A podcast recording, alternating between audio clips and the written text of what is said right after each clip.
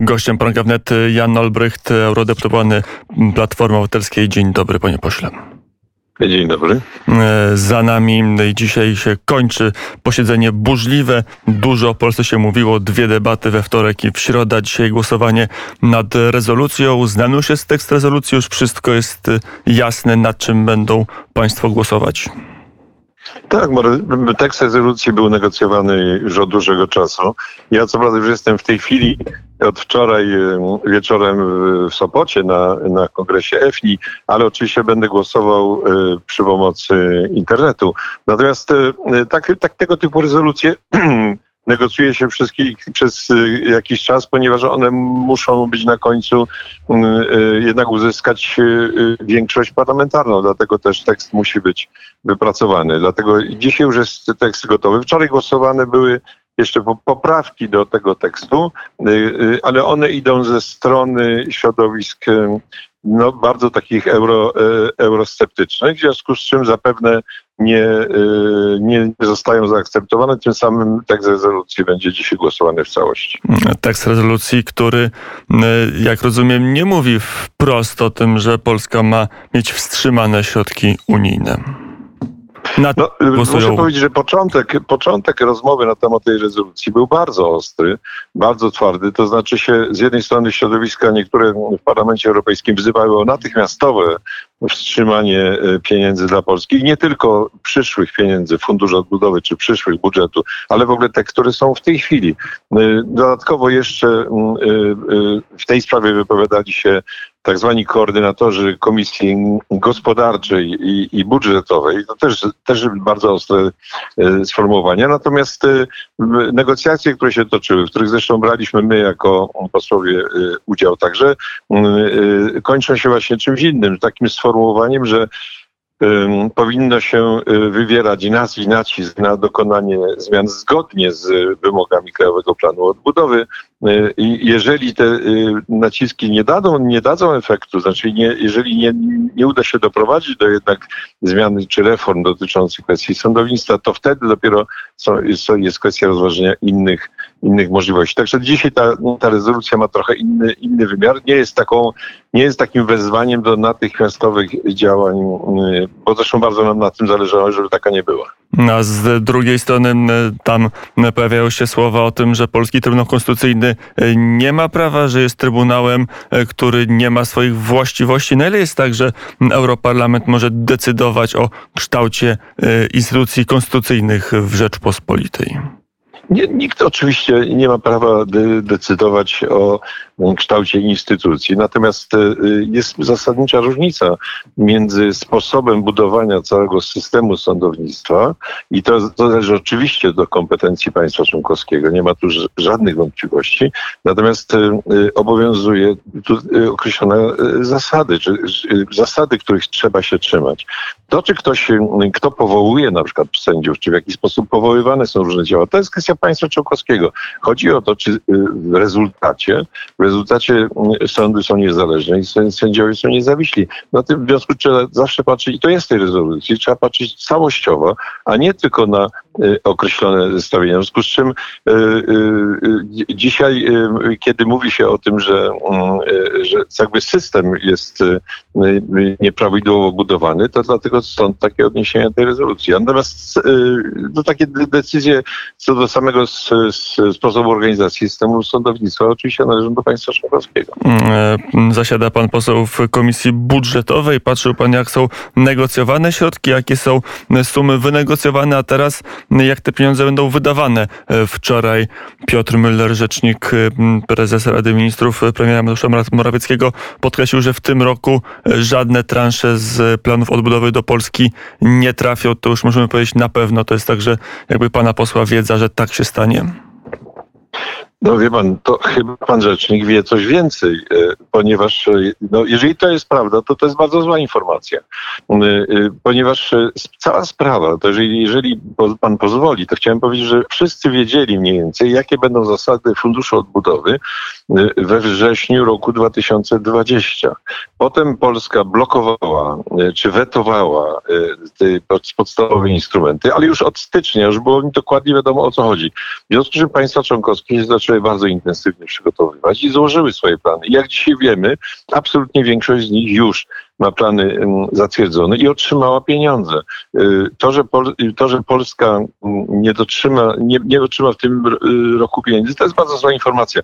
Na dodatek dodajmy do tego, że, że ten przepis, którego, na, na podstawie którego y, KPO jest budowane, przewiduje, że jeżeli nie zdąży się z pozytywną opinią komisji i decyzją Rady do końca roku kalendarzowego 21, to wtedy nie będzie już można dostać zaliczki, tylko będzie można dostać pieniądze pieniądze po wykonaniu zadania. To znaczy nie znikną pieniądze, tylko będą wypłacane po wykonaniu. Większość tych państw w tej chwili, no już w tej chwili prawie wszystkie będą e, otrzymywać w tym roku 13%. Dla Polski 4,7 miliarda euro. W związku z czym, jeżeli nie zdążymy do końca roku, dogadać się z Komisją e, e, Europejską w sprawie wymogów, to wtedy dopiero pieniądze będą wpływać nawet nie, że w przyszłym roku, będą wpływać po wykonaniu określonego etapu zadań. Na ile jest tak, że Komisja Europejska, że instytucje europejskie łączą sprawy, których łączyć nie powinny, bo cóż ma teoretycznie wyrok Trybunału do decyzji Komisji na temat polskiego kraju, Krajowego Planu Odbudowy? To nie jest tak, że Komisja stosuje retorsję za sprawę, która jest jest zupełnie inna? Wie pan, y, to by trzeba zapytać jednak przedstawicieli polskiego rządu, ponieważ, ponieważ y, w momencie, kiedy konstruowane są tak zwane wskazówki dla każdego kraju, tak zwane wskazówki semestru europejskiego, to propozycja idzie z komisji, po czym jest zatwierdzana przez rząd. I rząd się zgodził na wskazówkę, która jest dla Polski, która brzmi tak. Trzeba w Polsce poprawić klimat inwestycyjny, między innymi poprzez e, formy prowadzące do niezależności sądów. I to jest wskazówka y, y, semestru europejskiego z roku 2020, którą zatwierdził polski rząd i w związku z czym i to się stało jednym z kryteriów budowania Krajowego Planu Odbudowy. Ponieważ y, jest konflikt w sprawie y, Izby Dyscyplinarnej od dawna i innych spraw, w związku z czym komisja w szczególności zwróciła uwagę na ten zapis, o którym wszyscy wiemy, że jest. Innymi słowy, w wymogach do Krajowego Planu Odbudowy jest sformułowanie, w szczególności co do Polski, dotyczące niezależności sądów. I komisja teraz mówi, OK, skoro taka jest wskazówka, to prosimy o informację w takim razie, w jaki sposób chcecie przeprowadzić y, ten właśnie proces, y, y, który jest zapisany w, we wskazówkach do, do KPO, znaczy w wskazówkach semestru. Więc to prawdę mówiąc, to to nie, nie to, że ja bym bronił komisji bądź nie, bo mam do komisji pretensje między innymi o utajnienie e, procesu całego mm, KPO. Natomiast e, to, że to zostało e, połączone, to jako żywo ze zgodą polskiego rządu. Mm, przy telefonie Jan Olbrycht, europoseł Platformy Obywatelskiej. Mm, panie pośle, na ile ta duża debata, która się odbyła we wtorek, ten temat większy niż środki europejskie, czyli to na ile instytucje europejskie dopisują czy nadpisują sobie kompetencje, na ile to trafia trafia do pana posła do, do, przekonania, że coś się dzieje, że to jest w tej chwili kluczowa debata w, w Unii Europejskiej? W Pana pytaniu oczywiście zawarta jest określona teza. Znaczy, ja bym powiedział tak, że dyskusja na temat kompetencji Unii w stosunku do kompetencji państw członkowskich jest pewnym stałym elementem gry. Znaczy, to, to, to się toczy cały czas i właściwie toczyło się od wielu lat. Na tym polega zmiana traktatów. Na tym również e, polegała zmiana traktatu e, lizbońskiego, który zresztą wprowadził, e, wiadomo, metodę międzyrządową, która zresztą powinna satysfakcjonować dzisiejszy rząd. Podejrzewam, że dlatego pan y, prezydent Kaczyński ratyfikował tą y, ustawę. W związku y, istotny, ten, ten nie tyle spór, ile debata, co ma robić Unia, co ma robić państwo członkowskie, jest stałym elementem, będzie zawsze stałym elementem. Również za tym idzie debata na temat kompetencji Europejskiego Trybunału Sprawiedliwości, gdzie się kończą jego kompetencje, gdzie nie, gdzie się trzyma przepisu, czy nie. W związku z czym to, to, nic, to nikogo nie dziwi. Znaczy, w tej sprawie toczą się rozmowy, w związku z czym nie ma, nie ma problemu. Natomiast tu mamy do czynienia z ewidentnym e, podważeniem zasady. W związku z czym ja zresztą muszę powiedzieć, byłem dosyć zaskoczony tą, tą debatą, ponieważ e, e, ona, rząd polski to ustami pana premiera nie tyle przyjechał załatwić jakąś sprawę, czy też wyjaśnić do do końca, ale bardzo zdecydowanie zaatakował. W związku z czym y, i zaatakował doskonale wiedząc, że ma przed sobą nie tyle posłów, bo to ładnie się mówi posłowie do Parlamentu Europejskiego. To są posłowie, którzy reprezentują partie, które są albo rządzące, albo w opozycji w całej Unii Europejskiej.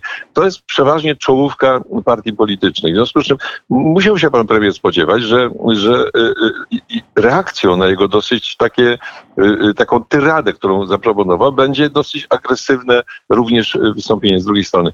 Więc ja pan, co do istoty debaty, jak najbardziej ona ale ta, powinna się ale toczyć. Ta tyrada, tutaj pan poseł powiedział, no zawierała w sobie jeden wniosek. Podstawą i źródłem prawa w Europie są państwa narodowe, ich konstytucje, ich parlamenty, y, a na y, samym szczycie ich społeczeństwa, narody, a nie instytucje europejskie. Jeżeli takie stwierdzenia budzą niechęć czy wrogość w Europarlamencie, to może faktycznie mamy problem.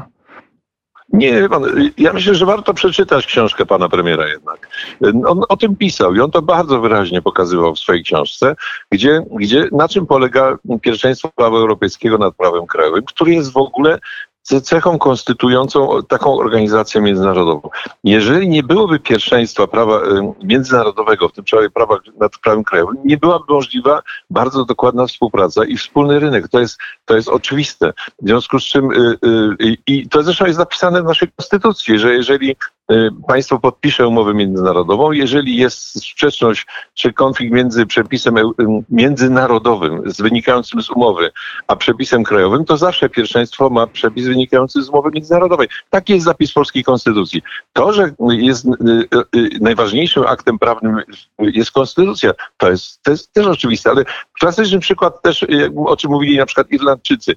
W momencie, kiedy Irlandia negocjowała wejście y, do Unii Europejskiej, to zdawała sobie sprawę z tego, że istnieje sprzeczność między konstytucją irlandzką, a y, przepisami europejskimi. W związku z czym musiała bardzo dokładnie rozważyć, co zrobić. Czy nie wchodzić do Unii, czy zmienić konstytucję. I dokonała zmiany w konstytucji, po to, żeby nie było sprzeczności, po to, żeby nie było konfliktu. W Polsce też zmieniliśmy konstytucję, tylko jeżeli mamy artykuł drugi e, traktatu, to on jest tak pojemny, że tam można wszystko sobie wpisać. Tak naprawdę chyba tu jest problem, że niektóre zdania, niektóre nieostre stwierdzenia może specjalnie tak e, zapisane w traktatach e, dają takie pole interpretacyjne, że, e, że nagle się może okazać, że Unia ma znacznie większe kompetencje niż o tym myśleli przywódcy państw w Lizbonie. Ja, ja, mam, ja mam trochę inne zdanie. Ja uważam, że pewne zapisy traktatowe są dlatego tak ogólne, że jakby one, y, y, ja wtedy, zresztą już wtedy byłem w parlamencie, my to obserwowaliśmy, w jaki sposób toczyły się rozmowy, że y, zakładano, że to jest oczywiste, to znaczy, że to jest oczywiste, że jeżeli się mówi o, y, o zasadach dotyczących państwa prawa, to to jest oczywiste. Nikt specjalnie nie musi tego y, rozpisywać w szczegóły. Podobnie zresztą było z artykułem 50 dotyczącym wyjścia z Unii. Wyglądało na to, że został zapisany, ale nikomu nie przyszło do głowy, że ktokolwiek z tego będzie korzystał. Dlatego on jest dosyć ogólny i dlatego w przypadku Brexitu powodował y, duże, duże komplikacje. Więc ja raczej składam to na karp tego właśnie, że wszyscy uważają, że to jest to jest jasne, to jest oczywiste. Zresztą, jeżeli pan pozwoli, ja przytoczę taką, taką naszą, naszą y, y, y, dyskusję, naszą w sensie środowisk solidarnościowych z czasów jeszcze końca y, y, komunizmu. Mianowicie, kiedy komuniści mówili, Praworządność polega na tym, że ludzie mają się pilnować prawa, przestrzegać prawa, a, a nasze środowisko mówiło, praworządność polega na tym, że rządzący mają przestrzegać prawa. Na tym polega praworządność, czyli y, państwo rządzone prawem, czyli w tym przypadku y, wydawało się wszystkim chyba, że artykuł drugi jest oczywisty. W związku z czym, a teraz z artykułu drugiego między innymi potem się y, realizuje różne, różne działania i myślę, że dla wszystkich jest zaskoczeniem, że aż tak poważne y, y, toczą się spory dotyczące y, praworządności. I myślę, że one się będą toczyły i być może by doprowadzą do jakiejś większej precyzji. To już ostatnie pytanie, bo na razie mówimy tylko o tych dodatkowych środkach z Krajowego Planu Odbudowy, ale zdaje się, że wszystkie inne strumienie też są zagrożone i ten zwykły budżet, czyli wieloletnie ramy finansowe, ale też inne strumienie. Jak to wygląda, jak Unia będzie karać, bo pana kolega z listy, no, że nie, bo wtedy to była wiosna, Robert Robert Biedroń, ale kolega e, potem z ław opozycji w krajowej polityce powiedział, że dopóki Polska nie uzna praw e, mniejszości LGBT, e, praw aborcyjnych, praw innych mniejszości, to nie dostanie ani centa, dostanie figę z makiem. Tak to będzie wyglądać, że... Wie pan, y, y, y, ponieważ ja jestem ze środowiska chadeckiego, więc już mogę powiedzieć tylko tyle, że ja cały czas bronię zasady, że są sprawy, które dotyczą do kompetencji państw członkowskich i akurat wszystkie sprawy dotyczące kwestii prawa rodzinnego dotyczą państwa członkowskiego. To jaka Co była siła wypowiedzi pana Biedronia we wtorek? Nie, jak wielu innych wypowiedzi, moim zdaniem. Natomiast wie pan, czym innym jest, o czym on mówi, jest kwestia dyskryminacji, bądź nie dyskryminacji. I tutaj jest sprawa rzeczywiście bardzo, bardzo trudna i bardzo skomplikowana.